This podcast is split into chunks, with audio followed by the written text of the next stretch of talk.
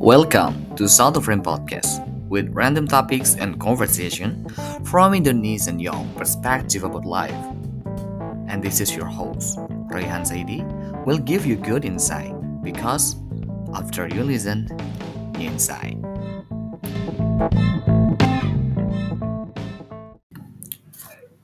Halo, gue Royhan, tuan rumah satu frame podcast. Jadi pada episode ini gue mengajak seseorang dari daerah non jauh di sana paling barat Indonesia ya. Arita Yuda Katiara Rizky, bener gak sih namanya? Yud? Bener-bener. Oke, Arita Yuda Katiara Rizky. oke. Apa kabar hari ini? Alhamdulillah sehat bang. Alhamdulillah. Di Aceh. Iya bener banget di Aceh ya guys ya. Aceh itu daerah istimewa Aceh gak sih?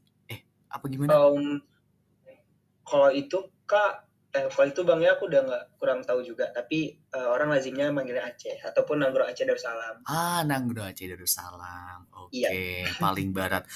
Ini lu di kota apa di Aceh? Karena gue sendiri cuma taunya Sabang doang. Jadi gue taunya Sabang aku di, doang. Heeh. kalau aku di eh, Aceh di kota Banda Aceh. Oh, Sekarang lagi kuliah sih kak di kota Banda Acehnya. Tapi kalau rumah di eh, kabupaten di Kabupaten Aceh Barat Daya.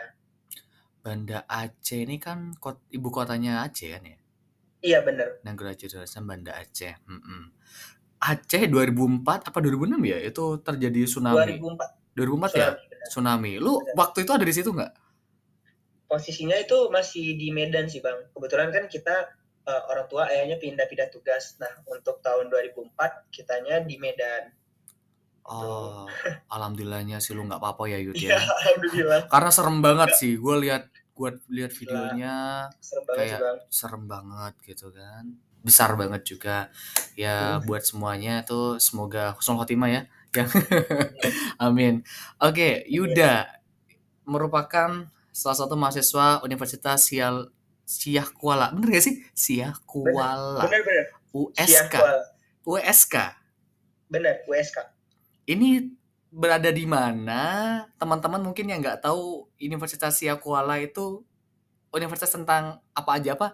Apa itu universitas Islam aja apa negeri itu sebenarnya? Oh enggak. Jadi eh, Universitas Syahkuala ini Universitas PTN ya kak ya. Kalau sekarang Hmm. anak-anak familiarnya nyebutnya PTN yang ada di Aceh kayak gitu.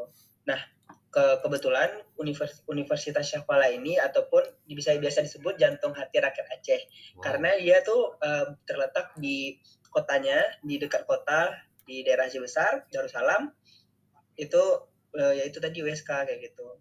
Nah sebelumnya juga kan eh, dari USK inilah nanti akan ada PTN-PTN baru yang tersebar di beberapa daerah gitu. Tapi pertama itu di Aceh ya USK gitu. Bang.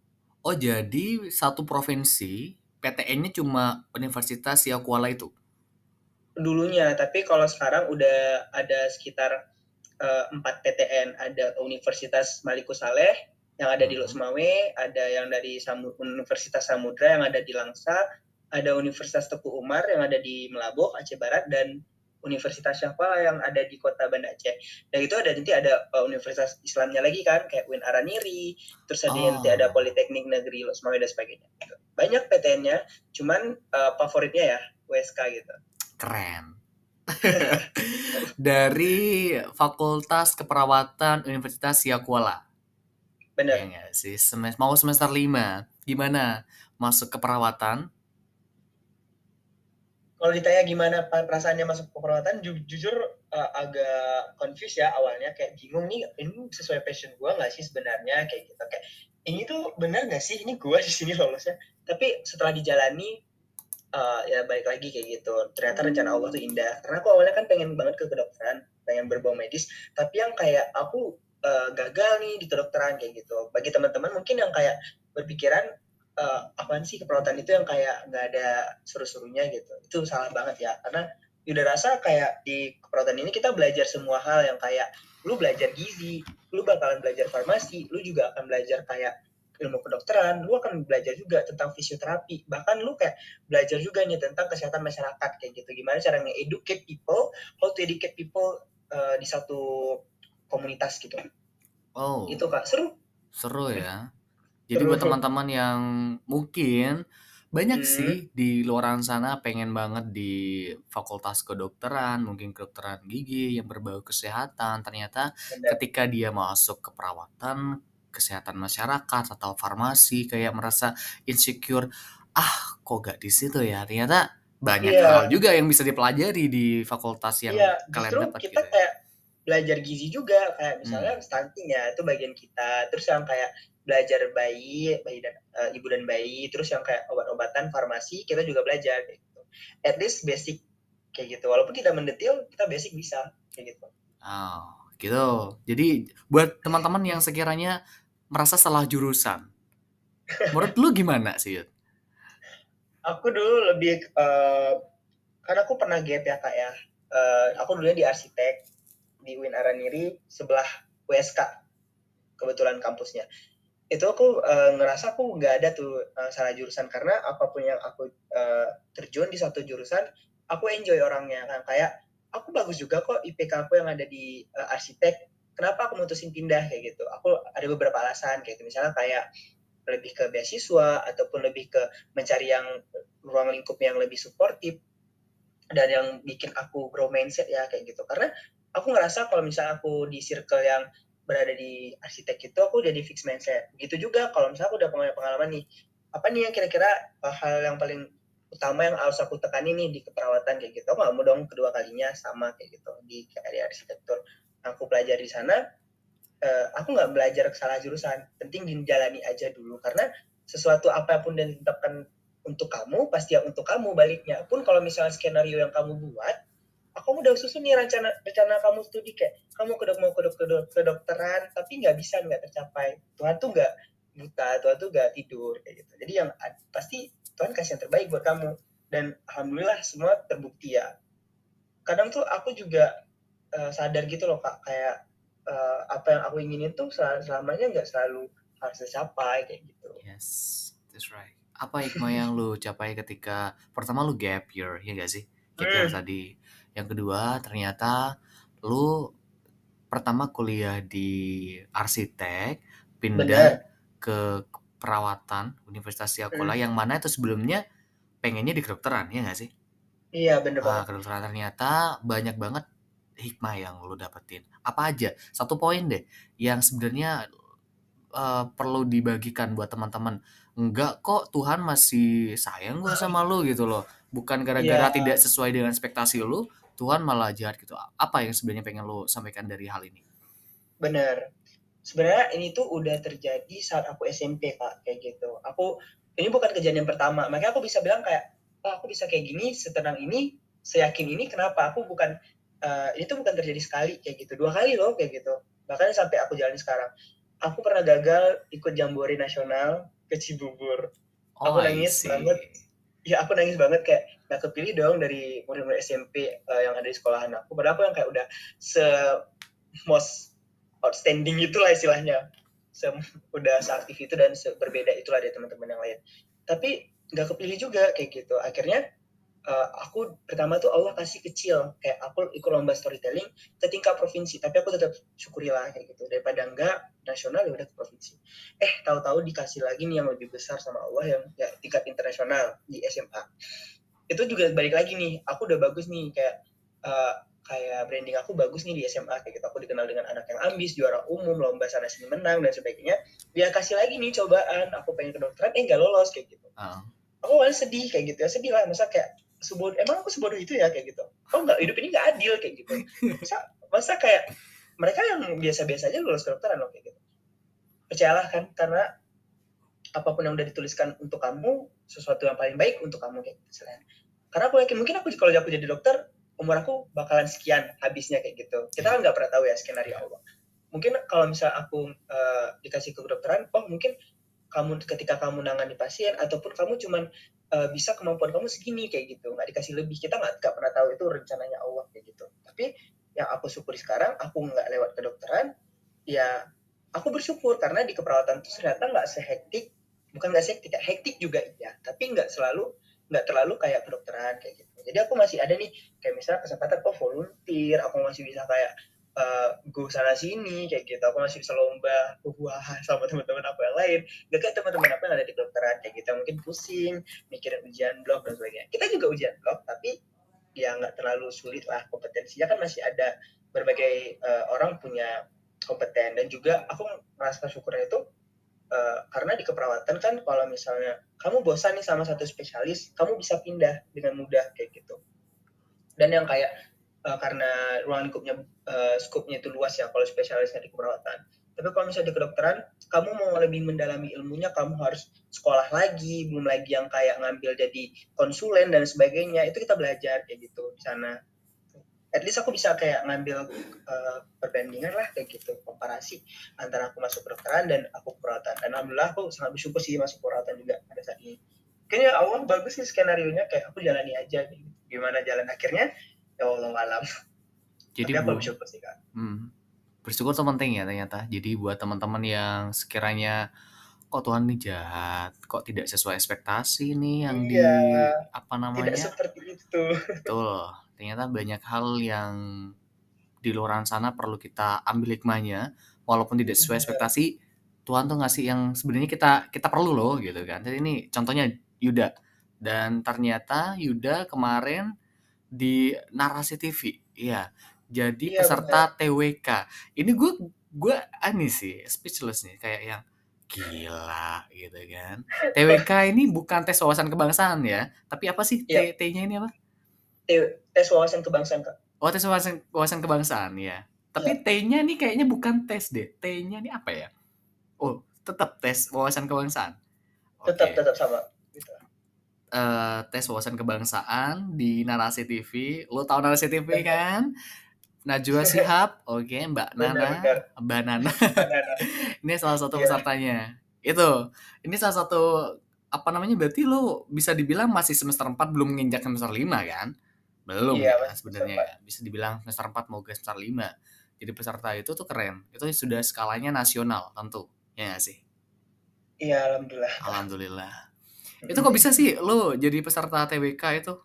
Eh, Gimana? Uh, untuk... Padahal kan lo anak anak balik lagi sebelumnya lu anak keperawatan gitu bener uh, jadi untuk uh, eh, TWK ini kan nggak kalau misalnya diadain sama narasi TV itu seputar Indonesia kak gitu jadi wawasannya tuh luas nggak kayak harus uh, lu dari hukum aja atau dari PPKN dan sebagainya kayak gitu jadi ya kalau misalnya member dari tim aku itu memang satunya hukum dan satunya PPKN untuk gimana sih caranya kamu bisa masuk dan jadi peserta TWK kayak gitu.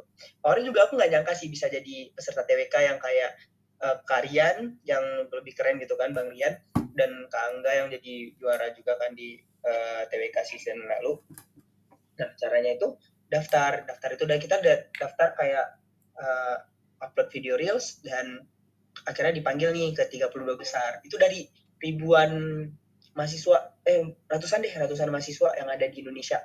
Ikut TWK dan kita dipanggil ke top 32 diwawancara masuklah top 16 ketika udah masuk top 16 baru deh diundang ke Jakarta untuk syuting. Keren. Jumpa Kajo Kak Andovi dan uh, ke Mbak Nana dan sebagainya. Oh ketemu Mbak Nana ketemu juga. Oh God it's my dream man. Come on. Woo. oke. Okay lu ketemu banana banana dong pisang ya. Oke. Okay. gimana ket perasaannya ketemu Najwa Shihab? I mean dia adalah news anchor yang ah bukan news anchor ya dia dia sebagai presenter yang apa ya hmm. sangat-sangat keren sih untuk untuk untuk masyarakat Indonesia saat ini gitu kan. Gimana ketemu orang yang keren gitu sekelas Najwa Shihab? Rasanya sih seneng ya kayak ya, ya bang ya. Cuman uh, ya namanya kita juga uh, syuting di sana nggak lama-lama jumpanya yang kayak sebentar doang gitu. Karena per, kita pernah syuting sampai jam 12 malam memang se effort dan se padat itu jadwalnya habis itu yang kayak kita begitu kelar lomba udah langsung kayak palingan uh, cicat dikit langsung balik lagi ke mobil dan balik ke hotel untuk istirahat kayak gitu itu terus berlanjut bersirkulasi selama empat harian gitulah. Jadi kalau misalnya kita lolos ke babak selanjutnya kita stay, kalau nggak kita langsung pulang ke daerah masing-masing. Okay. Kebetulan kita dari Aceh ya kak ya. Jauh banget tuh. ya jauh dong kita nggak mau kalah cepet jadi ya teman-teman bisa nonton aja di Naras TV kita Ya. sampai episode berapa nanti. Gue gue lihat lagi gue lihat. Lu keren sih Yud. Btw oke kayaknya gue harus ketemu mbak Nana dengan penampilan yang lebih jangan jadi peserta nih. Gue harus jadi gimana ya ketemu mbak Nana nih? Kayaknya mbak Nana ini harus jadi pejabat ya. Atau atau mau gue spill bang rumahnya alamat rumahnya. Ah, ah, ah, ah, boleh sih boleh nggak ya Mbak Nana tuh di Jakarta Selatan Oh itu sangat luas sih. Oke itu sangat membantu. Itu bisa bisa bisa lo dicoba nanti ya. Oke kita lupakan banana.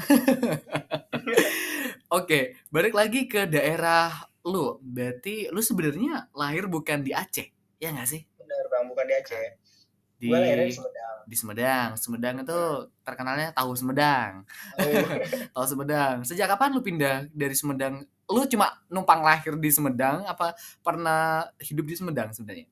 oh, kalau untuk em, lahir lahir di Sumedang selama satu tahun Eh, Oh. udah umur satu tahun pindah ke Medan Medan di Medan lima tahun eh, pindah ke Aceh gitu. Aceh Oh. dari umur lima tahun itu sampai sekarang jadi kalau misal pernah nggak balik lagi ke Sumedang untuk itu enggak kayak gitu aku juga nggak tahu mungkin ya bang yang pernah atau enggak tapi kelas 1 SD itu pernah balik ke Sukabumi tempat eh, kampung bapak terus yang tahun kemarin pernah ke Bandung juga kayak gitu ada beberapa acara juga lah magang kayak gitu Oh, jadi mm, Nomaden ya.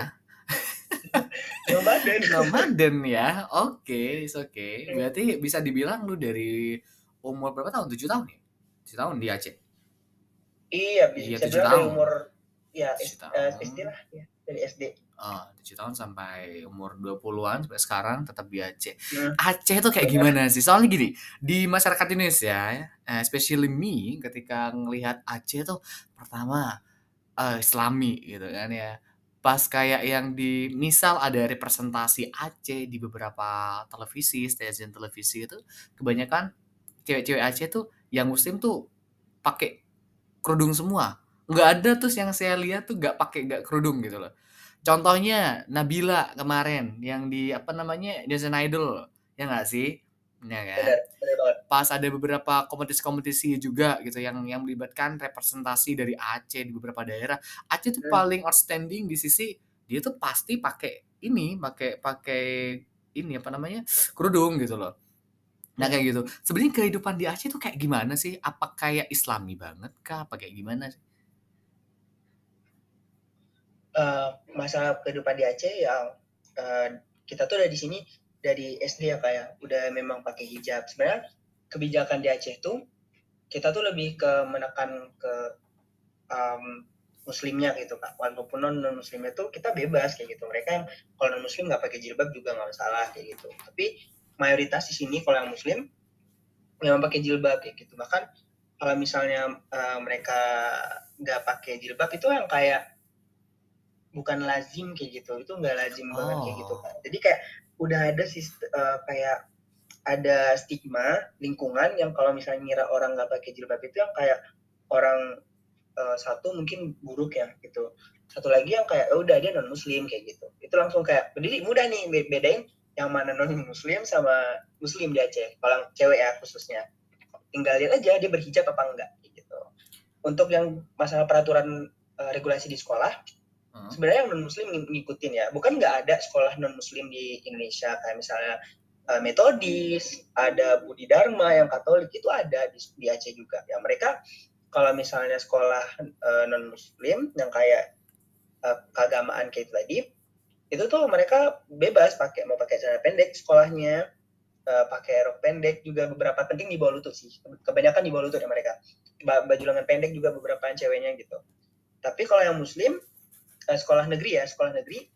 Itu ada teman aku yang kayak non muslim mereka juga pakai lengan panjang rok panjang. Cuman beda nggak pakai jilbab gitu. Palingan rambutnya diikat Oh. kayak gitu penting rapi gitu kan gitu. Jadi sebenarnya kebijakan yang di Aceh itu nggak kayak teman-teman kayak eh, lihat ataupun teman-teman dengar di luar sana kayak oh nanti kalau misal eh, yang cewek yang cowok nggak boleh pakai celana pendek ya eh, keluar bla bla bla gitu. Sebenarnya enggak kalau misalnya boleh ya boleh. Cuman eh, ada beberapa tempat yang nggak boleh. Kayak misalnya kalau ke masjid itu yang harus pakai eh, kerudung pakaian sopan nggak boleh pakai celana dan sebagainya dan beberapa tempat juga yang kayak ada WH di sini ada namanya WH WH tuh yang kayak wilayatul hisbah panjangannya itu Hmm. eh, dia kolaborasi ya sama satpol pp gitu bang Oh, jadi istilahnya satpol pp Islam lah muslim Masya Allah. Keren, keren. Iya sih. gitu sih Jadi jadi yang gue lihat di sana itu entah mungkin karena sudah mengakar dari sisi budaya masyarakatnya kali ya. iya Jadi eh, perempuan-perempuannya tuh sangat sangat Islami sih. Karena Hmm, gue ngelihat kayak yang entah di sana tuh ada dugem gak sih? Sorry, sorry Bu- Gubernur Aceh gue tanya ya. Di situ ada dugem gak sih kayak yang dunia apa nih du- dugem dunia gem, gemilang dunia nggak malam Ah iya kayak dunia malam. Mungkin Itu- ada apa gitu yang yang aneh-aneh ada nggak sih di situ? kalau aku sendiri eh, ngeliat itu nggak ada ya kayak Masya tapi Allah. kalau misalnya kayak eh, yang kayak di hotel-hotel kita nggak tahu ya di hotel-hotel terus mereka yang bikin undangannya secret kita nggak tahu itu ada apa nggak tapi yang secara general siapa pun boleh masuk itu nggak ada kayak gitu. bahkan bioskop aja nggak ada kayak gitu. karena Sumpah, eh sorry, gue gue excited. Gak ada bioskop. Bioskop nggak ada di Aceh Oh. ya jadi karena kan itu gelap-gelap gitu ya jadi eh, ada beberapa yang bilang nggak boleh itu kan nanti dapat menimbulkan semacam zina dan sebagainya Oh my god, masya Allah. Berarti gini, itu hampir sama seperti yang ada di Madura sih. oh Sebenarnya iya gini, Madura Madura tuh hampir-hampir mirip Aceh deh kayaknya ya. Entah ya, apa? Soalnya gini, kalau di Madura, gue, gue kebetulan orang Sumeneb ya, orang Madura. Di mana di sana uh, Islamnya cukup kental sih, terutama di Pamekasan ya. Setiap ada yang namanya KFC ya kemarin, sorry gue nyebut merek, McD, KCM gitu, pasti didemo sama masyarakatnya. Apalagi dengan Pamekasan itu titlenya Gerbang Salam ya, Islami gitu memang. Jadi kayak memang ya itu kayak kayak Aceh itu sendiri KCM aja kemarin berjilid-jilid sampai demonya itu. Nggak ngerti lah saya gitu kan. Cuma ya balik lagi itu kan Iya. ke mengakarnya masyarakat yang di sana juga di Aceh sama ya. Dan bener nggak ada nih yang namanya bioskop. Berarti lu nggak pernah lihat bioskop Iya, di Aceh? jadi bioskop kita nggak ada. McD baru dibangun kak kebetulan. Kita Dia ada demo nggak ya? Iya. sorry. Dulu dulu ada bioskop kak. Cuman eh, dulu ada bioskop kak. Cuman eh, udah nggak ada udah nggak dia ditiadakan tuh kurang tahu juga sejak kapan kan karena udah juga orang pendatang di sini. Eh, pokoknya se- semenjak itu udah nggak ada lagi bioskop. Terus kalau McD ini baru dibangun bahkan Mixway itu aku so- sorry juga bang ya menyebut merek juga. Itu juga em, kita baru-baru banget dibangun kayak gitu. Oh Mixway. berarti iya di Aceh tuh bisa dibilang telat ya? Atau gimana tapi kalau yang lain ada kok kayak kayak KFC, Bukan, ada eh, ada Mixu ya, Mi- Mixi itu di di apa namanya Mise ya, di Ya, di sesuai. Jember ini ya. Hmm, ada berapa ya? Ada tuh Iya coba itu berapa nggak ya? bisa dihitung pasti kan. Aku yakin Heeh, karena aku Heeh. juga ke ke Bandung kemarin itu ya ke ke Bandung banyak kok Mixway ke mana di mana-mana mah udah udah pokoknya ada ruko kosong lah mereka kan kayak ruko kosong ya Mm-mm. julukannya. Tapi kalau di Aceh itu bisa dihitung cuma tiga baru tiga tiga empat gitu lah kayaknya Oke, nggak apa-apa. di, Aceh ya itu di kota kota Banda Aceh empat Eh, tahu Ya, sih gue mau nanya di Banda Aceh kan ini kan kota ibu kota ya. Keadaannya di Iya. sana tuh kayak gimana sih? Apa apa gimana ya? Oh, oke Ayo, ngerti Oh, kan maksud gue kan? itu nggak kota-kota banget sih kak kalau bilang kayak oh sama Surabaya kalah kalah banget oh sama Malang Malang aku karena aku pernah ke Malang ya. Ke Hmm. Malang mirip-mirip mirip-mirip dikit. Ke Bandung juga lebih padatan Bandung kayak gitu. Karena di sini tuh ada regulasi kalau misalnya eh, bikin gedung tuh nggak boleh tinggi-tinggi banget. Nggak boleh melewati dari tower eh, Masjid Raya Baitur Rahman. Aceh kayak gitu. Karena mungkin ya salah satunya trauma mungkin yang kayak mereka trauma gara-gara adanya tsunami dan sebagainya. Ataupun yang kayak dampaknya kan juga banyak kita nggak tahu gitu. Tapi ada kayak eh, kalau tahu kalau saya kalau Yuda tahu Yuda itu ada regulasi kayak gitu. Nah jadi kalau eh, kakak mau bayangin tuh yang kayak ya udah nggak ada yang lebih tinggi daripada tower itu dan ya udah kalau misalnya ada perkantoran pun perkantoran kayak gitu yang merata dan sebagainya. Untuk kayak eh, fasilitas hiburan yang kayak mall plaza kita punya. Cuman yang kayak nggak segede sam- yang yang di ada yang, yang ada di Jakarta dan sebagainya.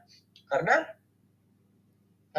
orang-orang di situ percaya kalau misalnya yang paling tinggi itu kan uh, towernya itu tadi ya towernya masjid itu karena itu yang paling agung kayak gitu. Jadi yang kayak nggak bisa nih ada yang ada mengalahkan ketinggian tower tersebut. Ataupun itu dari segi religius kita lihat. Kalau kita uh, dari segi safety letak geografis Aceh tuh sering kena gempa ya. Dan sebagainya. Itu mungkin yang sebagai antisipasi juga kalau misalnya datang tsunami. Karena tsunami itu kalau di Aceh udah jadi acara tahun. Oh ya acara 100 tahun setiap 100 tahun tuh pasti ada tsunami kak gitu. Jadi bukan tahu aku jadi kalau jadi tahunan ya ada jadi udah jadi ke, kejadian selama 100 tahun itu akan berulang kayak gitu. Bahkan itu udah diteliti sama beberapa peneliti yang ada di Aceh.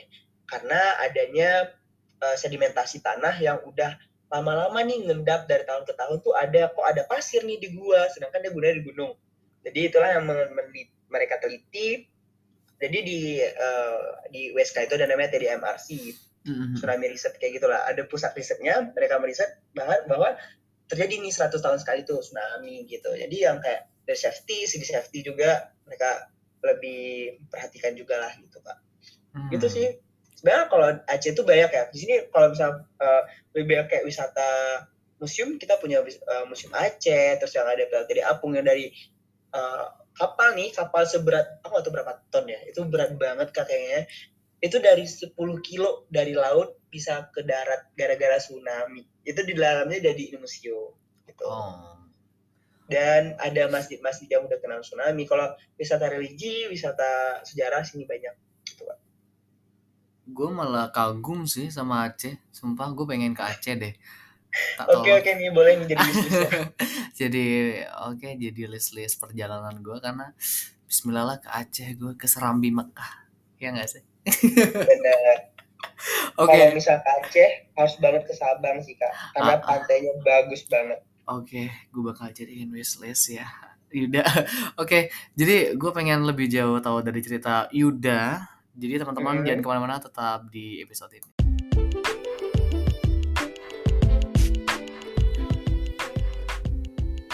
Buat framer yang ingin bekerja sama dengan Satu Frame Podcast sebagai media publikasi atau media partner, bisa banget hubungi gue di @ryansaidi atau di IG Satu Frame at Satu Frame Podcast. Ditunggu kerjasamanya ya.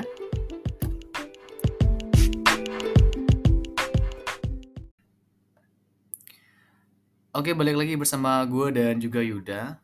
Yud, gue lihat di Instagram lo, lu jadi duta ya duta anti narkoba sama duta ratu baca raja ratu baca Aceh ya berarti iya, lu bener. suka suka ikut duta-dutaan bagaimana sih orangnya Oke, awal mulai itu dari SMA ya bang ya, karena kan uh, aktif gitu di sekolah, ikut duta uh, sadar hukum pada saat itu dan ya berlanjutlah hobi-hobi ini ke dunia perkuliahan gitu. Jadi aku yang coba aja dulu gitu. Karena aku dulu jujur yang di perkuliahan aku branding diri aku tuh yang sebagai award di beasiswa. Terus belum ada yang kayak minat nih yang kayak aku duta dutaan gitu udah aku coba aja gitu. Eh aku pertama coba duta kampus gitu duta tindak narkoba USK nah aku coba eh aku gak nyangka juga bisa juara satu kayak gitu. Aku expectnya uh, peserta terfavorit lah udah kayak gitu. Hmm. ternyata alhamdulillah diamanahin jadi juara satu. Dan berlanjut lagi nih aku kayak coba lagi lah kayak gitu. Di Raja Ratu Baca Aceh yang diadakan oleh Dinas Perpustakaan dan Kearsipan Aceh e, itu kita punya perpustakaan juga yang unik di Aceh yang modelnya kayak plaza. Terus e, itu kita lomba di sana dan alhamdulillah juga keterim ke diamanah ini jadi juara satu juga gitu. Keren. Ini nyoba nyoba nih keterima apalagi nggak nyoba nyoba ya. Ini gimana sih anda ini konsep hidupnya gimana, Yud? Nyoba-nyoba tapi menang juara satu ya. It's okay. Duta anti narkoba gue ngerti sih duta anti narkoba nih. Soalnya yeah. di gue pernah jadi juri juga di duta anti narkoba sidoarjo di sini dan di sini ada -hmm. Raja Ratu baca Aceh. Lucu banget Raja Ratu. Kok bisa Raja Ratu yeah. sih namanya? Oke, okay. kenapa namanya Raja Ratu ya? Karena um, mungkin bisa di uh, di dibayangkan aja kayak gitu. Karena rajanya literasi lah istilah-istilahnya kayak gitu bisa dibilang kayak gitu. Karena gimana cara kita nge-educate people gimana kita nge-persuade people untuk bisa kayak oh ayo dong baca buku kayak gitu. Karena kita lihat kita menilik lagi nih kayak gitu. Gimana teman-teman anak-anak remaja bisa kayak mereka uh, mau nih menumbuhkan minat bacanya sedangkan yang kayak melihat orang-orang aja yang kayak kita anak-anak muda itu males kayak gitu baca buku dan sebagai yang mengunjungi perpustakaan juga males nah sebagai anak yang milenial lah yang bisa dibilang Yuda ya itu jadi menumbuhkan motivasi tersendiri untuk Yuda kayak bisa nih ngajak teman-teman kayak gitu. Tapi balik nama Raja dan Ratu Baca Aceh tersebut kayak gitu. Keren. Ini berarti lu jadi Raja Baca Aceh gitu ya? Iya, Raja Baca. Keren. Halo Raja. Halo Raja. Oke. Okay. Aduh ampun. Selain duta-duta, lu juga awardee dari beasiswa unggulan. Jujur li. Iya jujur Lin ya gue iya. ditolak yeah. BU dua kali dan ah gue dulu tidak sudah sudah gue sudah lulus gue udah lulus gue ditolak ya BU dua kali karena yang pertama gue waktu mau semester berapa ya? Mau ke semester satu ya kayak ya. Semester satu hmm. tuh kayak wah gak lolos. Gak ngerti apa. Pas semester dua gak lolos juga. Parah iya. banget nih BU nih ke gue nih. Batal kan BU gue kan butuh uang. Gue kan butuh yeah. uang. Ternyata Yuda jadi award di BU gitu. Gimana uh, perjalanannya lu waktu menjadi penerima beasiswa ini oke bahas perjalanan ya. Jujur uh, udah tahu BU itu di tahun 2020 semenjak Yuda kuliah di Win Araniri jurusan arsitek. Karena belum di, uh, ngerasa diri belum pas dengan keadaan belum punya uh, prestasi yang memadai lah istilah kayak gitu. Karena udah nggak tahu sebenarnya tuh bisa pakai sertifikat yang lima tahun terakhir dan sebagainya kayak gitu. Cuma ngelihat teman-teman daftar udah aku cuma ngeliat sosialisasinya oh keren ya. Aku ngerasa oh mungkin uh, kayak PT PT Kin ya PT Kin kayak aku gak bisa kayak gitu karena di UIN ternyata dulu bisa. Akhirnya uh, masuk ke tahun 2021 aku keterima prodi baru punya harapan baru lah istilahnya ya kayak punya lembaran baru istilah udah suci lagi nih ah. ikut lah kayak gitu. Dan itu first time aku ikut dan first time lolos. Dan aku kadang nggak expect kak karena aku minta gini ya allah ya allah kalau misalnya aku lolos besok bulan aku udah aku eh, nggak uh, mau lagi tes FK tapi kalau misalnya kau izinkan aku tes FK kedokteran maka jangan luluskan aku beasiswa ini kayak gitu. Okay. Karena kan kalau misalnya lulus beasiswa ini, kalau pindah ke prodi lain itu denda dua kali lipat malahan. Jadi wow. gue ya udah ambil langkah uh, nekat dan ya Allah nerima doa doa aku karena ya mungkin aku juga ya, udah usaha ya. Aku juga usaha kayak gitu. Satu sisi aku usaha, sisi wawancara, pemberkasan, esai itu aku usaha dan ya alhamdulillah Pak jadi awardee. Itu kan aku juga nggak nyangka ya dari 35 ribu orang se Indonesia lawannya juga S1, S2, S3. Aku bisa masuk nih dari uh, 35 ribu tersebut menjadi 1.600 awardee se Indonesia. Itu kayak mimpi gue nih gitu kan. Tapi ya alhamdulillah lah. Balik lagi nih rencana Allah tuh indah banget. Hmm. Belum bersyukur. Alhamdulillah ya Yuda tidak di PHP-in BU dua kali saya sampai waktu liburan kan ini ya. Memang waktu liburan bener, lagi ininya.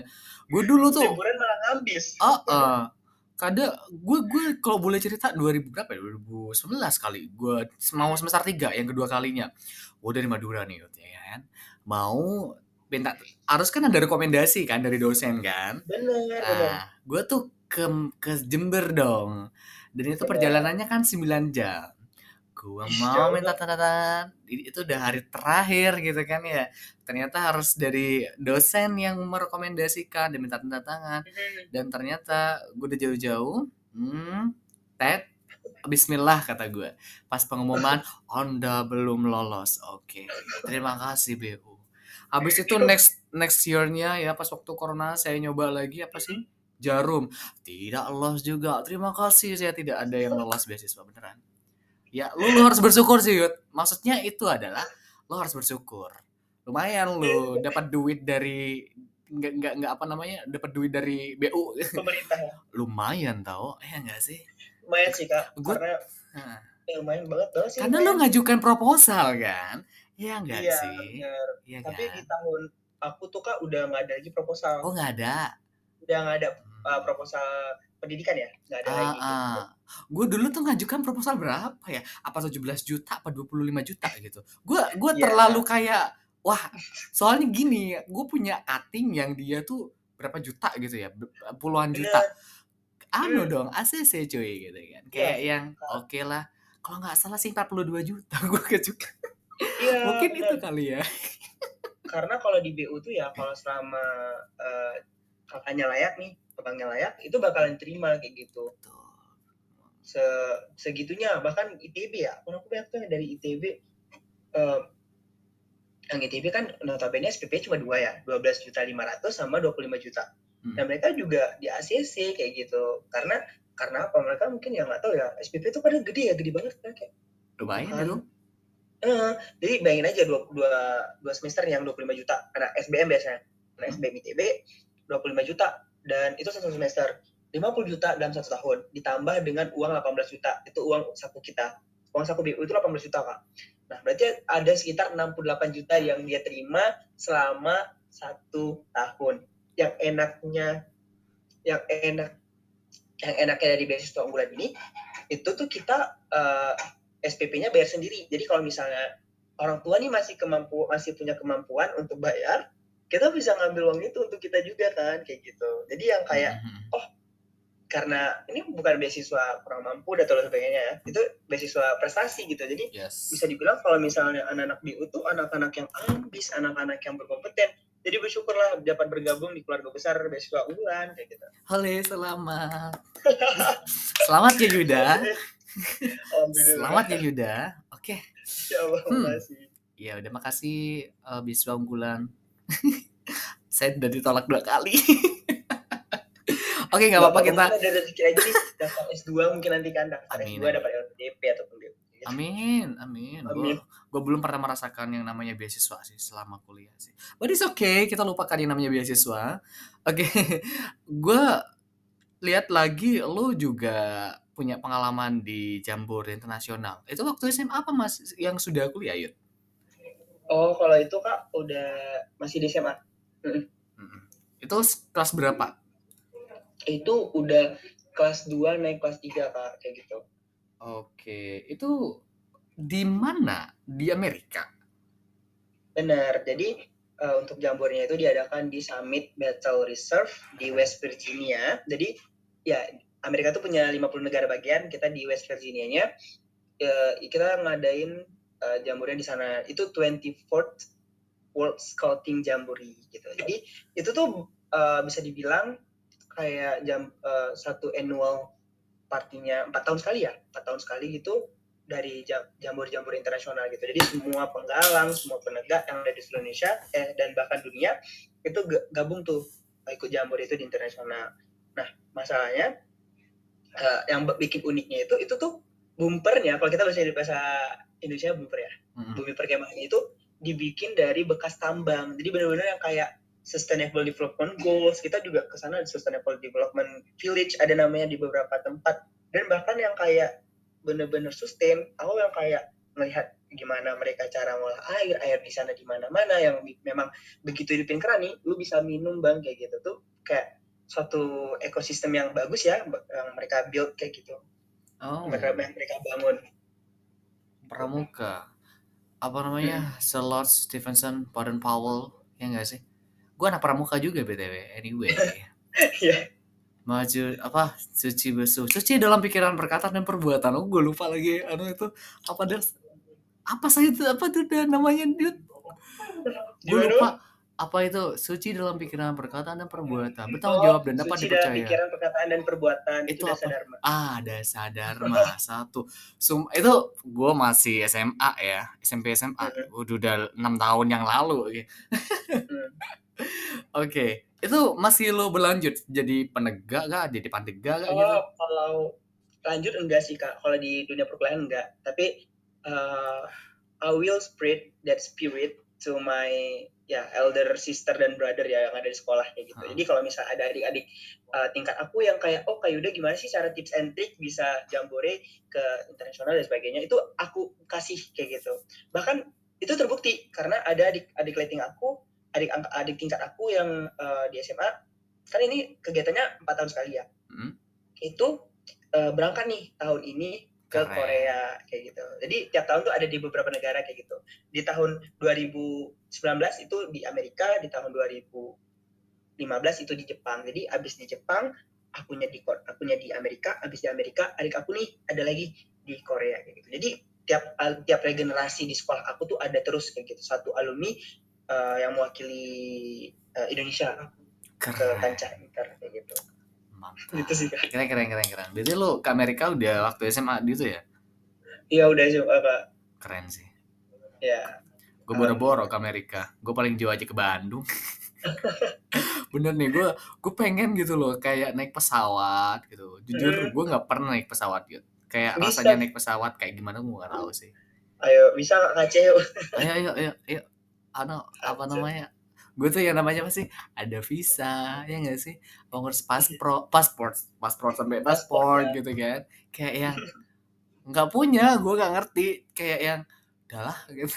tapi kalau di Aceh ya kayak itu tuh lebih dekat ke luar negeri dibandingin ke Jakarta makanya orang-orang Aceh mainnya tuh ke Malaysia ke Thailand Oh iya, gitu iya kita mah lebih dekat ke luar negeri di sini dibandingin dibandingin ke Jakarta tiket ke Jakarta itu lebih mahal dibanding ke luar negeri itu fun fact Aceh guys jadi kalau kalau mau ke luar negeri nih ke Malaysia paling kan 500 enam itu 700 sudah pulang pergi biasanya juga kalau lagi koki dapat tiketnya kayak gitu jadi memang benar murah kalau dari Aceh ke luar negeri negara tetangga Hmm.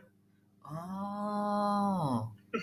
Oke oke. bahkan oke. orang Aceh banyak yang kerja di Malaysia juga beberapa kayak gitu Oke oke oke. Oke nggak apa-apa ya. Mending lu keluar aja. Mending main di luar aja deh. Jangan main di rumah sendiri ya. Jauh, mahal gitu kan ya. Pernah ke Thailand iya berarti? sih gimana Pernah ke Thailand ya? aku ke Thailand belum sih kak aku yang pernah ke eh, ke Kuala Lumpur ke KL KL aku pernah ke Dubai Gue. Hmm. aku pernah ke US sudah itu aja tiga Itu bukan itu aja sih. Gue pengen lagi. Oke oke. Kita- nambah ya Oke. Oke, nanti aja. nanti aja. Oke, menurut lo sendiri nih Yud, sebagai mahasiswa yang sebenarnya lo ongoing ke semester 5 ya nggak sih? Punya idealisme itu penting nggak sih menurut lo? idealisme kalau gue sih penting ya bang ya. Idealisme. Tapi juga harus dibandingin sama realistis ya. Kalau kita punya idealis nih eh, lu idealnya kayak lu tuh yang kayak seseorang yang kayak gini kayak gini kayak gini abis lulus yang kayak orang-orang mikir yang idealnya tuh orang-orang yang kayak eh, dia harus jurusan sama dia kerjanya dan sebagainya itu nggak banget sih menurut aku ya. Karena yang kalau misalnya habis lulus nih misalnya aku kuliah aku belajar nih beberapa isu one health yang masih ada kaitannya dengan kesehatan. Tapi nggak berkaitan nih sama keperawatan. Itu masih uh, make sense saja untuk dilakuin dan sebagainya. Mungkin ada yang orang yang suka bisnis dan sebagainya itu masih make sense juga. Walaupun di, di luar dari ranah dia kayak gitu. Itu itu realistis kayak gitu menurut aku. Yang kayak lu memanfaatkan lu memanfaatkan segala situasi yang ada gitu bang kayak gitu. Itu Hmm. realistis kayak gitu. Tapi kalau yang idealis kan yang kayak orang-orang mungkin yang kayak idealnya orang-orang tuh belum tentu ideal di kita kayak gitu Ya. dan menurut gua idealis ide- idealis itu penting tapi nggak boleh nih kayak kita menyam, menyamakan menyamaratakan perspektif kita dengan orang lain kayak gitu itu nggak boleh kayak gitu itu sih bang Oke, berarti penting ya menurut lo ya? penting Oke, penting. Jadi nggak apa-apa nih buat teman-teman yang punya idealisme, ideal sampai idealisme. Oke, ini kita sudah di pertengahan tahun sih ya, 2023. Sebenarnya ada nggak sih resolusi yang pengen lo buat di 2023 dan sudah kecapai mungkin karena kan sudah setengah tahun kita melewati ya. Dan mungkin di setengah tahun ke depan apa yang pengen lo capai gitu? Oke resolusi ya. Kalau ditanya resolusi itu aku eh, kilas balik nih ke tahun 2022 Eh, aku ada beberapa capaian-capaian apa yang udah tercapai. Dan aku pengen lagi capai di tahun 2023 kayak gitu. Karena aku rasa tuh ilmu yang aku da- aku yang aku dapat itu belum banyak gitu loh kak kayak gitu. Aku kayak pengen magang aku pengen pokoknya aku misi aku tuh kayak uh, terbang sana sini tapi nggak pakai uang sendiri gitu. Keren. aku ke, ke ikut TWK aku nggak mau pakai uang sendiri gitu. Aku pengen dibiayai, dibiayain dong sama pihak mereka nya gitu kayak ke Jakarta. Ke Malang ke Bandung juga kemarin itu dibiayain sama pihak BNPB-nya kayak gitu.